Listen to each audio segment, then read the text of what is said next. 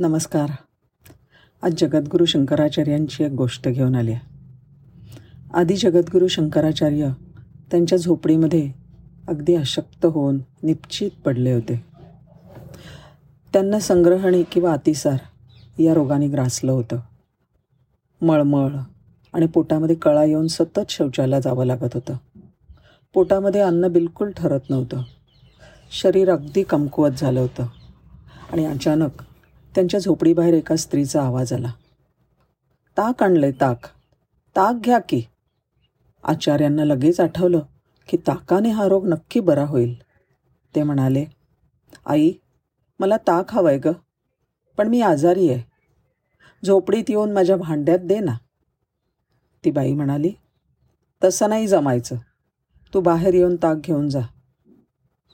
त्यावर शंकराचार्य म्हणाले आई बाहेर येऊन ते घेण्याची शक्ती माझ्यात नाही आहे ग. तू ये ना आतमध्ये. तेव्हा ताकवाली म्हणाली अरे माझ्या लेका कुठून येणार ही शक्ती तुला? तू कधी आई जगदंबेची शक्तीची पूजा केली आहेस तर तुला ती शक्ती येणार आहे. एवढं म्हणाली आणि झोपडीच्या दारामध्ये ते ताकाचं तिने भांडं ठेवलं आणि नाहीशी झाली.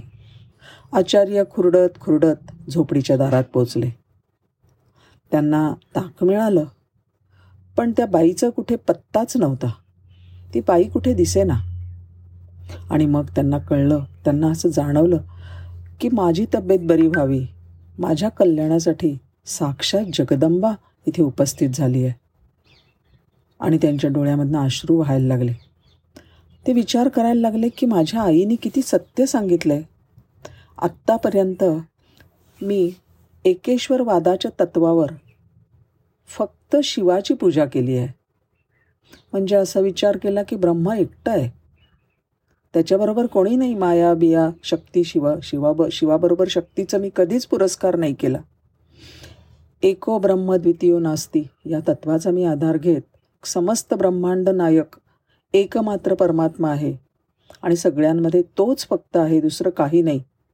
असं म्हणून एकेश्वरवादाचा पुरस्कार केला आहे मी कधीच मायेची किंवा जगन्मातेची पूजा नाही केली. असं असताना सुद्धा त्या जगन्मातेला माझ्यासारख्या पुत्राचं सुद्धा दुःख पाहवलं नाही गेलं. किती दयाळू आहे ती. ती आज स्वतः माझ्याकडे आली. पण मी असा आभागी की तिची सेवा करायची तर सोडाच तिचं दर्शनसुद्धा मनसोक्त घेऊ नाही शकलो.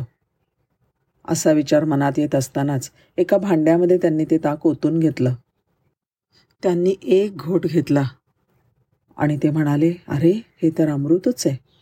आजपर्य आजपर्यंत इतकं मधुर ताक मी कधीच चाखलेलं नाही. जगदंबेंनी घेऊन आलेलं ते ताक औषधासारखं लागू पडलं आणि त्यांचा आजार दूर झाला. ह्या प्रसंगानंतर मात्र शंकराचार्य परब्रह्म आणि शक्तीचे म्हणजे द्वैतवादाचे समर्थक बनले. त्यांना खात्री पटली की ब्रह्म देखील शक्तीद्वारे नियंत्रित आहे. तिच्याशी संबंधित आहे. परब्रह्म एकटे विश्व निर्माण करू शकत नाहीत. नाही का? अमंगळ वेश धारण करणाऱ्या भगवान शिवानं पार्वती मातेचं पाणीग्रहण केल्यावरच ते पूज्य जगदीश्वर झालंय. हो की नाही? असो. नंतर शंकराचार्यांनी जगन्मातेची खूप आराधना केली. त्यांनी देव्यपराध क्षमापन स्तोत्रम म्हणजे देवी अपराध क्षमा स्तोत्राची रचना केली आहे. हे स्तोत्र आठ शिखरणे आणि चार अनुष्टुभ श्लोकांमध्ये अतिशय सुंदर भावांसह लिहिलेलं आहे. न मंत्रम नो यंत्रम अशी सुरुवात असून मत्समहा पातकी नास्ती हा त्याचा शेवट आहे. जय जगदंबे जय शिवशंकर.